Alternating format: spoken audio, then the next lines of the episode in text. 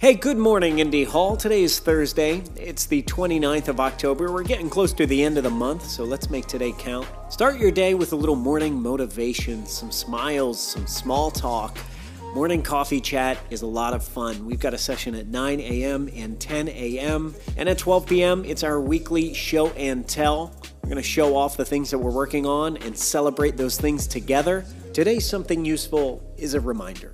You might be surprised the impact that even small gestures can make, and generosity comes in many forms. A signal boost, a congratulations, a simple text message. Hey, I was thinking of you today. Something so small can mean the world to someone who needs it.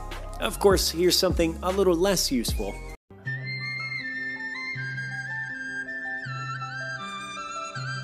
Now take care of yourself, take care of each other, and take care of your communities. I'll see you online.